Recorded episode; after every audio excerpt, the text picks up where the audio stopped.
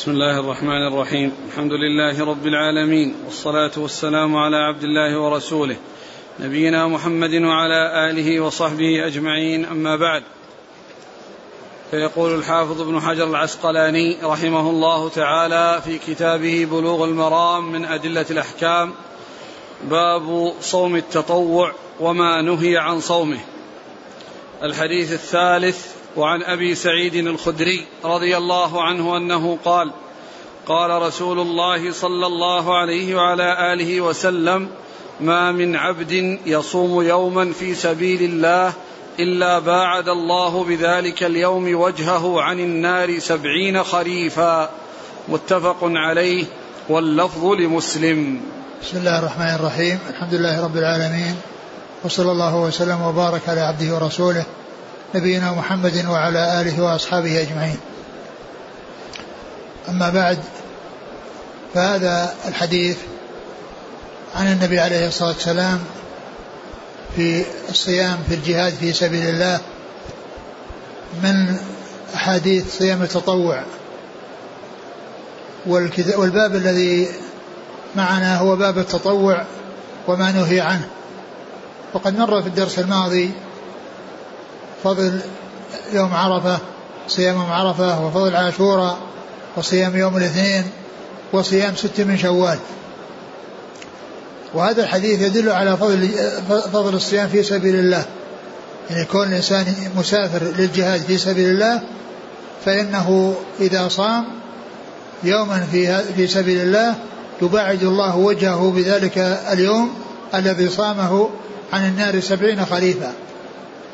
وهذا يبين فضل الصيام في حال الجهاد في سبيل الله، لكن ذلك بشرط ألا يضعفه عن الجهاد في سبيل الله وعن القتال الأعداء، فإنه إذا كان الصيام يضعفه ويؤثر عليه فليس له أن يفعل ذلك، ولكن إذا كان عنده القوة وعنده النشاط ولا يؤثر ذلك على جهاده وعلى قوته وبسالته للجهاد في سبيل الله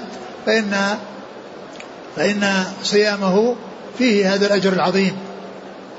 إلا بعد الله وجهه، وسبيل الله يطلق إطلاقين، يطلق ويراد به الجهاد في سبيل الله، وهذا هو الغالب فيما يذكر في القرآن وفي السنة، أن الغالب هو الجهاد في سبيل الله، ويأتي بمعنى عام، وأفعال الخير كلها، أفعال الخير كلها هي من سبيل الله، كلها يطلق عليها أنها من سبيل الله، ولكن المقصود به هنا الجهاد في سبيل الله، وذلك أنه يجمع بين جهاد نفسه بالصوم وجهاد غيره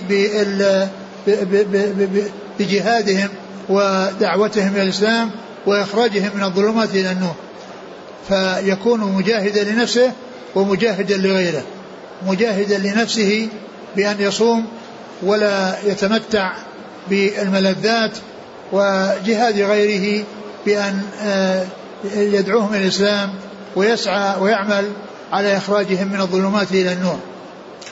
وقوله 70 خريفا، المقصود بالخريف هو الفصل من فصول السنة، يعني هو المقصود بذلك العام، لأنه يطلق اسم الجزء على الكل، فإن المقصود بالخريف جزء من السنة والمراد به السنة، وهذا يدل على فضل الصيام في في في في في الجهاد في سبيل الله. نعم. وعن عائشة رضي الله عنها أنها قالت: كان رسول الله صلى الله عليه وعلى آله وسلم يصوم حتى نقول لا يفطر، ويفطر حتى نقول لا يصوم، وما رأيت رسول الله صلى الله عليه وسلم استكمل صيام شهر قط إلا رمضان، وما رأيته في شهر أكثر منه صياما في شعبان. متفق عليه، واللفظ لمسلم. ثم ذكر هذا الحديث في صيامه صلى الله عليه وسلم وصيامه التطوع، وأنه أحيانا يواصل الصيام ويكثر منه، وأحيانا يحصل منه الإفطار المتكرر، ولهذا قالت: كان يصوم حتى نقول لا يفطر, يعني معناه الاستمرار على الصيام معناه أنه يدوم عليه ويفطر, يعني بأن يعني لا يحصل منه الصيام حتى نقول لا يصوم, وهذا يرجع إلى ما يحصل له عليه الصلاة والسلام من من من من, من قلة الأشغال وكثرة الأعمال, فإنه إذا حصل منه وجد إذا قلت أشغاله وقل يعني أشغاله مع الناس ومع الأسفار وما إلى ذلك فإنه يكثر الصيام, وأحيانا يكون العكس. ولهذا قالت عائشة كان يصوم حتى نقول لا يفطر, يعني معناه يستمر بالصيام, وكان يفطر حتى نقول لا يصوم, يعني معناه أنه يستمر في ترك الصيام وعدم الصيام. وما استكمل شهرا كاملا من أوله إلى آخره إلا رمضان, يعني معناه أنه يكثر من الصيام في الأشهر الأخرى وأكثر ما يكون في شهر شعبان, ولكنه لم يستكمل شهرا إلا رمضان, ومعنى ذلك أنه يصوم أكثر شعبان كما جاء وقال فما رأيته صام أكثر شيء مما صام في شعبان, يعني أنه يكثر من الصيام فيه صلوات الله وسلامه وبركاته عليه.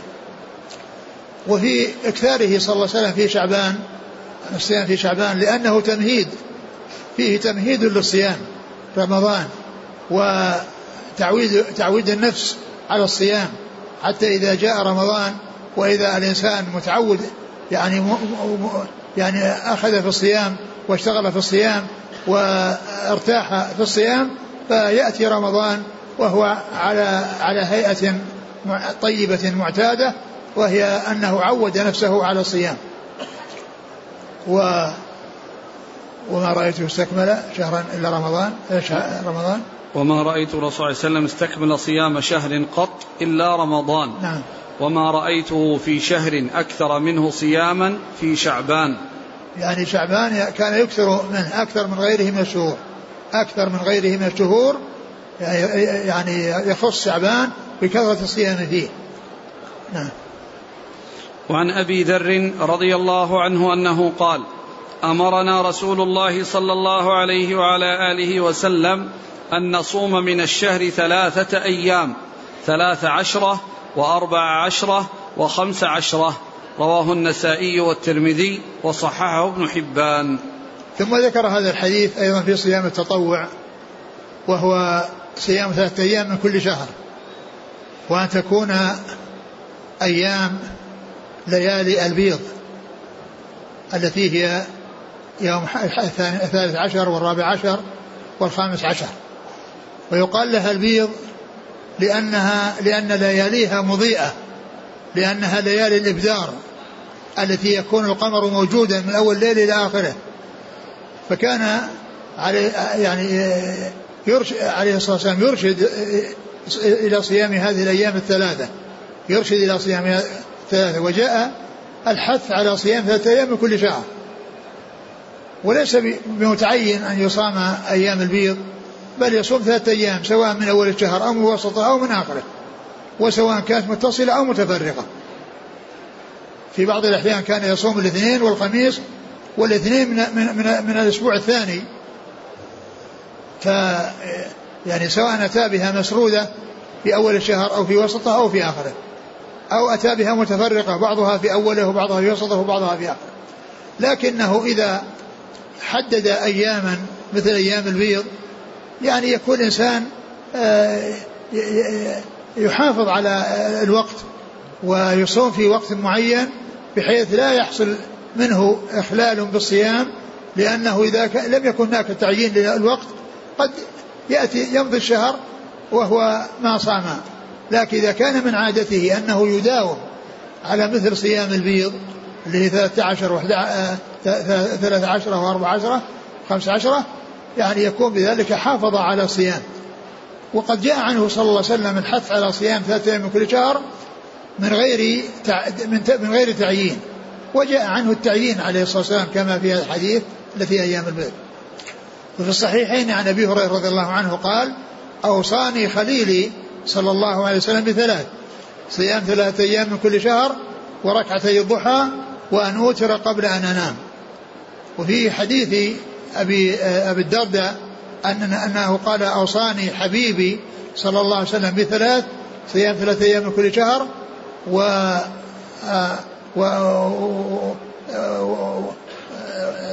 وركعتي الضحى، وأن أوتر قبل أن أرقد، فهذه الأمور الثلاثة أو هذه الوصايا الثلاث جاءت في حديث أبي هريرة، وجاءت في حديث أبي الدرداء رضي الله تعالى عنهم.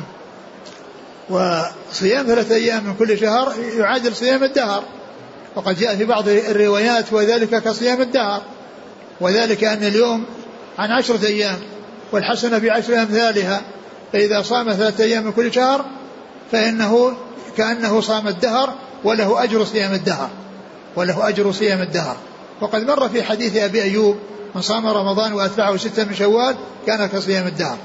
فإذا صام الإنسان 6 من شوال تطوعا، وصام 3 أيام كل شهر تطوعا، فإنه يكون بذلك له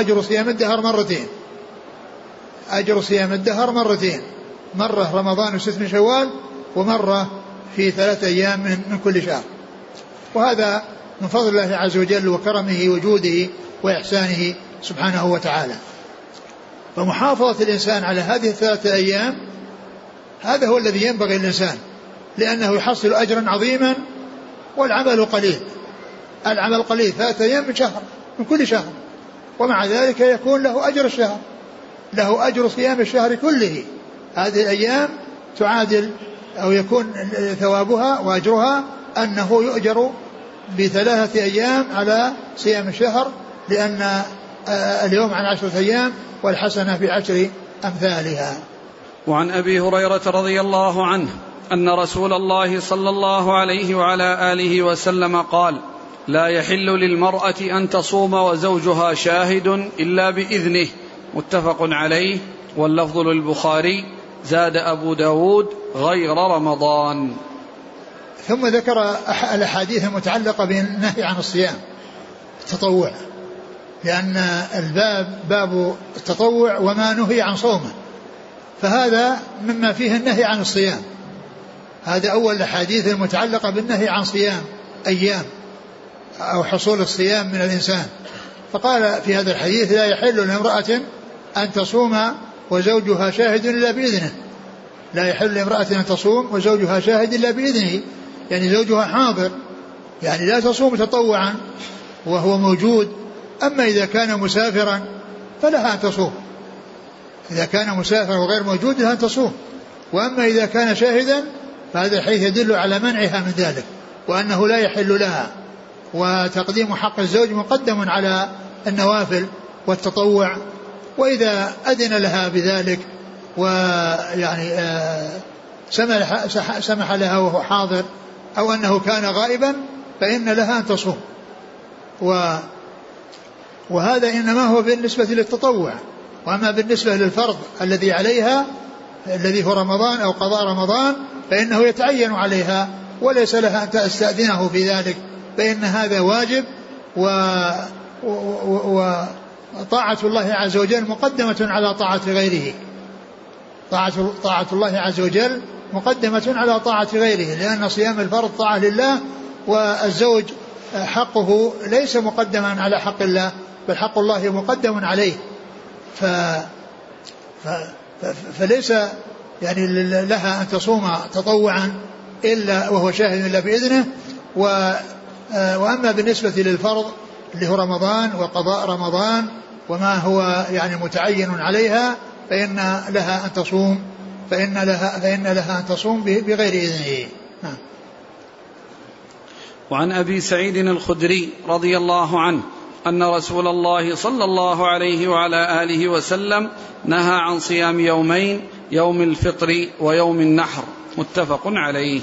ثم ذكر هذا الحديث النهي عن صوم العيدين، عيد الأضحى وعيد الفطر، وذلك أن عيد الفطر هو يعني جاء بعد الصيام، وقد أمر الناس بالإفطار وكما أمروا بالصيام في رمضان وإذا انتهى مأمورون بالإفطار في ذلك اليوم الذي في يوم العيد, ولا يجوز لأحد أن يصومه, يوم عيد الفطر وعيد الأضحى كل منهما لا يجوز, كلها لا يجوز صيامها, لأن الناس يعني في هذا اليوم قد أكملوا الشهر وأمروا بإفطار ذلك اليوم ونهوا عن صيامه, فعليهم فيجب على كل أحد أن يفطر في ذلك اليوم ولا يصومه ولا يجوز صيامه, ولا يجوز صيام ذلك اليوم, وهو إجماع أنه لا يجوز صيام يوم عيد الأضحى ولا عيد الفطر, وكذلك عيد الأضحى